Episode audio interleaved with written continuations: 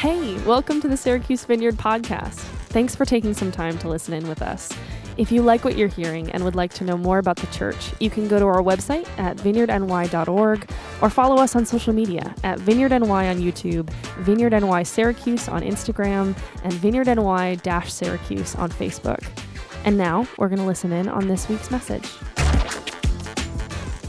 All right. Good morning. Wow. It's time to start, I guess. I am a little bit kind of scatterbrained. Addison, I see you back there. Addie, if you can just go into the youth room and make sure there aren't any youth in there, if you're available to do that. I don't want the youth in there. Let's have them in here. All right. I am Q, and I function as the children's pastor as well as the youth pastor. And so in that role, I get to have a good time with all of the kiddos and the teenagers and everyone. But every so often, they throw me in here with you old folks. Yeah. And they give me a challenge. They say, bring some youthful energy, to you guys. And it's hard. It's the hardest part of my job. But I'm going to have your help today. Because one of the things that I've learned when I'm trying to have a good time in the youth room or the kids wing, is that if we play a game and we get a lot of participation, we end up having a better time. And it makes our learning a little bit easier, right? It's like a little bit of sugar with some medicine. Okay. So I'm going to ask you guys to participate a number of times. And I'm even going to start right at the beginning by playing a game that is not going to require you to leave your seats. And it's not a very complicated game. You will learn it very quickly, but I'm asking you to participate. I'm looking for 100% participation, okay? Yes. You guys can't be asleep yet. We just started. Okay, so the game is true or false.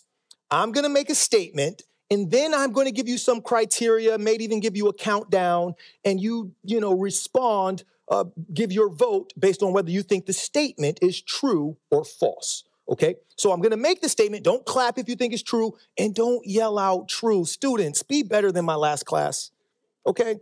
Don't yell out true. Don't clap. Just, I'm going to count you in, and then you give me your vote. I got one rule. Don't abstain. I'm looking for participation. So here's the first statement. Until 1956, French children attending school were served wine on their lunch breaks. Now, if you think this is true, after I count to three, I just want you to say cheers. Until 1956, French children attending school were served wine on their lunch breaks. 1, 2, 3. Cheers. Cheers is what we were looking for. But if you think it's false, I want you to say no, but I want you to say it in French. So that's going to be known. 1, 2, 3. Known. I got a few knowns. Guys, it's going to get easier. So if you said cheers, you were correct. Cheers to you. And guess what? It's actually even worse than you think, okay? In 1956, what the good loving people in France decided was that you had to be at least 14 years old to get wine at school. They continued to give those 14 and over wine until 1981. Yeah, France, great place to live. Here's the next statement. I think I'm going to dial it back a little bit and simplify it a little bit easier. Here we go. You're just going to make some noise if you think it's true. And then I'm going to give those who think it's false an option to make some noise. That way we kind of get a vote. Here's the statement, though. In 2001, a 17-year-old in China sold his kidney on the black market to get money for an iPhone. Yeah. Think about it. It's 2001. He's 17. He wants an iPhone. Would he give up his kidney? If you think it's true, make some noise. All right. Now, those of you with a little more faith in the next generation, if you think it's true, make some noise. Or false. Thank you. If you think it's false, make some noise. Okay, all right. You guys have misplaced faith in the decision-making of 17-year-olds. That's not a safe place to be in, okay? Guys, they would sell their kidney for an iPhone. Yeah, it's happened before. There's at least one case where it's happened, so they're all suspect now, okay? Yeah, when your kids come home from school, check their bodies. All right. Last one.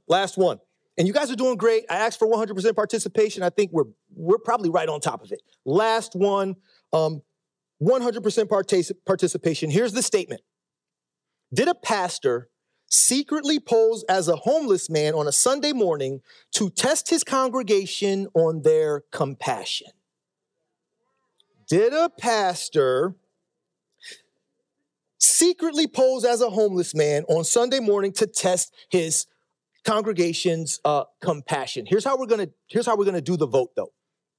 If you think it's true, I'm gonna count to three, and then I just want you to ask someone around you, hey, can you spare $1? All right. If you think a pastor dressed up like a homeless man, then when I count to three, you ask somebody around you, can you spare $1? 1, 2, 3. Yes. Yeah. You never know. You didn't know it, but you were just one bad decision away from panhandling. Yeah. Now, if you think, no, a pastor wouldn't go that far, then after I count to three, I just want you to say, get a job. 1, 2, 3. There's always one. And shame on you.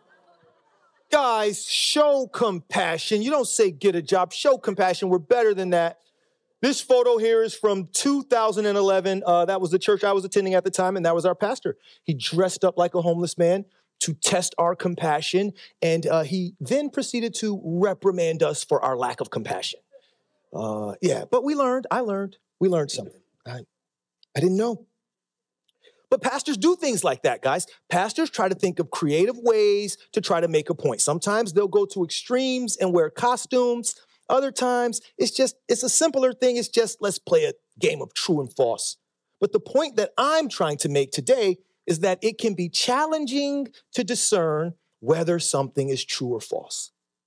And I feel like today, under the context of relationship goals, I feel like we're in a society today where there are a lot of overnight relationship gurus who are trying to give us rules and ways to be successful in our relationships. And oftentimes, I'm convinced that in a game of true or false, what they're saying is false. And so, with this in mind, and to close our series on relationship goals, I just want to highlight 4 or 5 principles that you might see on your timeline through tweets or stories or reels or whatever the next new thing is that's coming, that some fake guru is telling you in order for you to be successful in your relationships. I want to highlight some things that they might say, but God never said that. And so you guys were like 100% in with your participation. I got a little bit of faith in you. So I'm going to add another element here. True and false is done, but this time we're going to do a little bit of like finish the statement. So I'm going to say, but God, and then you're going to say, never said that. So I'm going to say, but God, this is going to be fun. All right, I'm going to have 4 of them, but God. All right, that one didn't count. So 4 after this next one, but God. This is fun. All right, here we go. The first one is, before we get to the first one, one of the reasons why I think this is important, and I also want to highlight this fact, God warned us in the Bible that we would live in a time like this. He warned us that there would come a time where we were going to be forced with these type of decisions, who to believe, the world or him. And so the context for that is going to be Colossians 2:8, when Paul wrote, see to it that no one takes you captive by philosophy and empty deceit, according to human tradition, according to the elemental spirits of the world, and not according to Christ. So that's our challenge right there. Are the things that we believe, the philosophies and the ways that we see the world, are they from the world or are they from Christ? So I want to give you this first relationship goal that you might hear on your timeline. It says this. The world says that our relationships should be transactional, but God, there's different ways that this gets presented. A guest on the Joe Rogan podcast said, you will never in life meet a hater doing better than you. And so at face value, this actually looks like an attack on haters. Like if you're overly critical of someone, then you must be doing worse than that person, seems like what he's saying. But really, this speaks to the relationship goal of surrounding yourself with people doing better than you. Another way that you hear this is there's a saying, it says, eagles never hang out with chickens. You might have heard that one before. And it's super, super rude, and it's not correct. The idea behind it is that eagles are somehow better than chickens, and they're not, all right? I've never tasted an eagle, but I can tell you a chicken is much more delicious, and it's my preference, okay? So not only is it just a rude thing to say, but it's not even accurate. The correct statement would be chickens never hang out with eagles. But what's the philosophy behind this? It's the same philosophy of the Joe Rogan host. Relationships are transactional, and people who are more successful can somehow help you advance. And don't be taken captive by this philosophy and empty deceit. In exchange for my time and my presence, you have to be giving me something. That's the elemental spirits of the world, but that's not Christ. I actually fell victim to this way of thinking heavily when I was in my early 20s.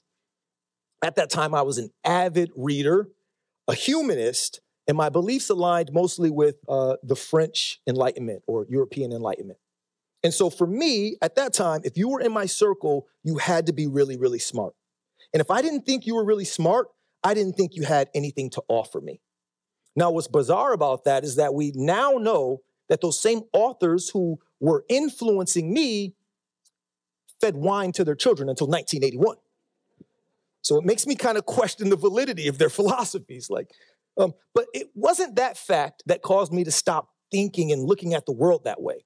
It was actually my good friend at the time, Mark Gaskins. Now, Mark was the type of person, you might be this type of person or know someone like it. Mark was the type of person who talked to everyone. And it seemed like he knew everyone. And it seemed like we could never leave a place because he was always talking. And one day after Mark went on another one of his talking marathons, it kind of slipped out. And I said, Mark, why do you waste your time talking to everyone? These people you're talking to, they can't teach you anything. They can't help you in any way. And yet you've given them all your time and attention. Why? And I don't remember what he said to me because this was over 20 years ago. But I do remember after he said what he said, I remember having this epiphany. And I remember thinking, wow, you should respect everyone. And that is God's way. You should respect everyone. In Romans 13:7, God said, give honor to who honor is due, give respect to who respect is due. But in the very next verse, Romans 13:8, he defines and describes God's way of relating with people. He says, owe nothing to anyone except to love one another. For he who loves his neighbor has fulfilled the law. And I like this because it makes it very, very clear that I don't love people or treat people a certain way based on my criteria or based on how they can advance me or what I can get out of it. No, the statement is a blanket statement. Love your neighbor. And I get it. I get it that we don't always agree. I get it that there are some things that are just different about us. But let's look at some of the things that we have in common. We're all potential whosoever's, made in the image of God and with access to God's wonderful forgiveness. And we're all people who Jesus died on the cross for.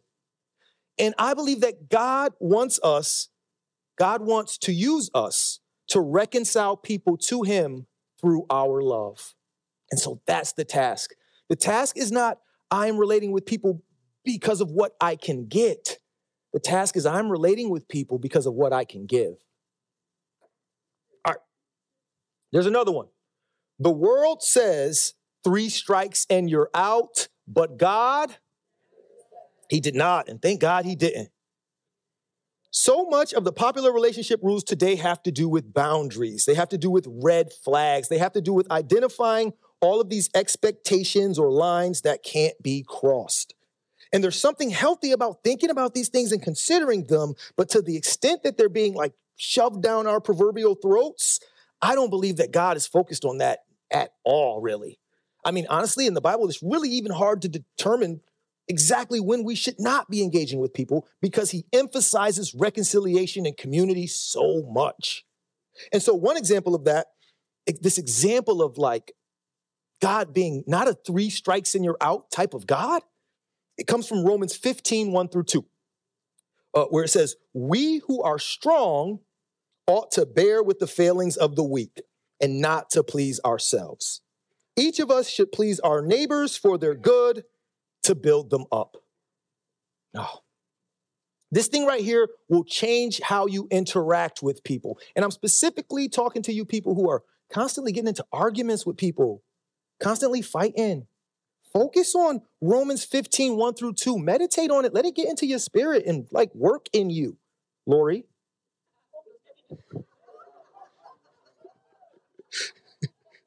We who are strong ought to bear with the failings of the weak and not to please ourselves. Those of you who suffer from road rage. Lori's my coworker. I was just joking with Lori, guys. Those of you who are road ragers, I encourage you to write this on a Post-it note and just slap it right on your dashboard, all right? Because it really gets to something that'll help us to better interact with other people. A godly relationship goal is to have the strength to put up with people. The fruit of the Spirit is long-suffering, if you heard of the fruits of the Spirit.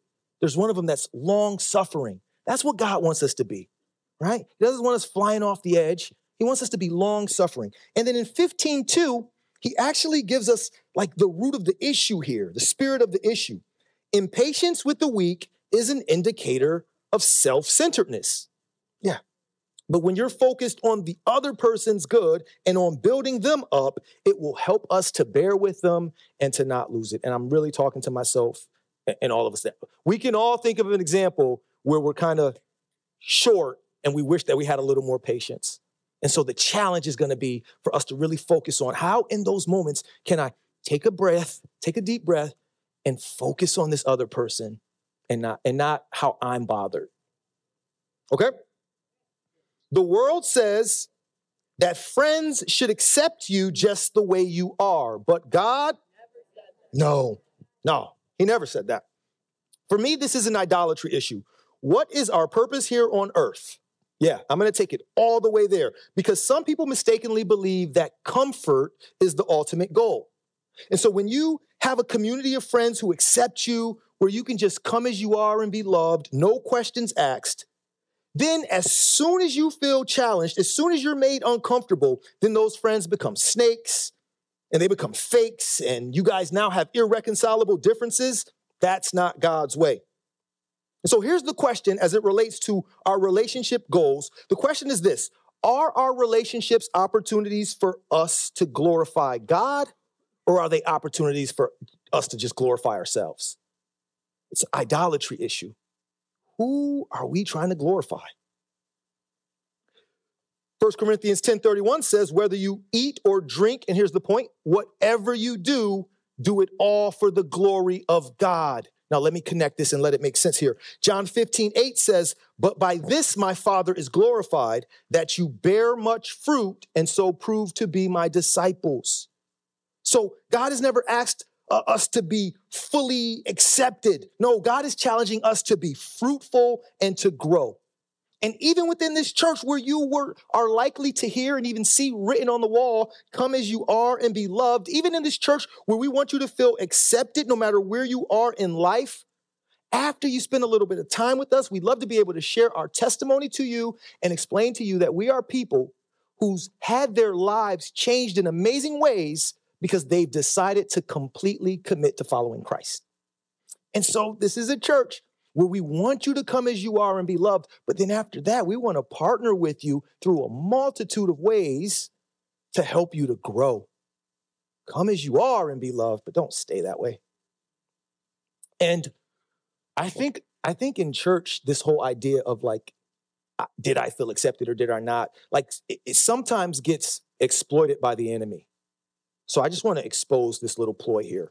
There's going to be a time, potentially, when you're in church and you feel like something felt like you weren't accepted.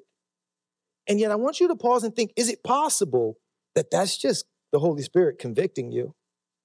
Or maybe even speaking to you through someone else? I think, is it possible that that this is an opportunity to grow and maybe a pressure point or an emotional point that's based on something completely different than you being judged, right? Because that idea that putting up your dukes and allowing your ego to get involved, it might be preventing you for an opportunity of growth and transformation that God wants to do for you. All right? Last one. The world says BFFs, but God never said that. BFFs, best friends forever. This is something that I actually just recently learned as I took over Vineyard Youth and started working with the teens. Early on, at some point, I started drilling in on forgiveness. And let me say this too. The world says BFFs, but they don't keep that commitment, because that same person who you hashtagged BFF, you know, something goes wrong 2 weeks later, you're scrubbing them from all of your Facebook, deleting all their photos. They don't even keep the commitment. But I was able to learn this recently because I was teaching forgiveness, and I was teaching forgiveness in a way that was extreme forgiveness. And the teenagers, you know, they kind of pushed back, and there were some conversations, and it really became clear to me that there might be some limitations or some addendums to this idea of forgiveness that is actually God's way. God's way is not, I'm going to forgive you no matter what. And God's way is not, I'm going to continue to be abused by you, right? So God's way is forgiveness, because I don't want to harbor this personal resentment and then be impacted in my spirit because I'm still so angry with you. God is trying to deliver us from this unforgiveness, but the level of trust that was broken might be too much for us to ever reconcile. We might not be best friends forever. And I'll even take it one step further. I can forgive you and still call the police on you. Yeah. God's way is not for us to be abused over and over again. And I'm grateful to the teens who really taught me that recently, because I feel like the level, what I was teaching as forgiveness wasn't healthy. And I'll give you a verse to support it, because you should need that. First Corinthians 15:33, do not be misled. Bad company corrupts good character. Yeah. And so some people are just bad company. Just bad company. And so that's one of the things that we really have to be on guard from too. There are all these relationship rules and these relationship principles that the world might suggest to you. But honestly, it's most important that we get true, honest instruction from the Bible and from God. So what is God's way? What are God's relationship goals? I'm going to summarize them by just summarizing my 4 points. Here we go. We owe everyone love.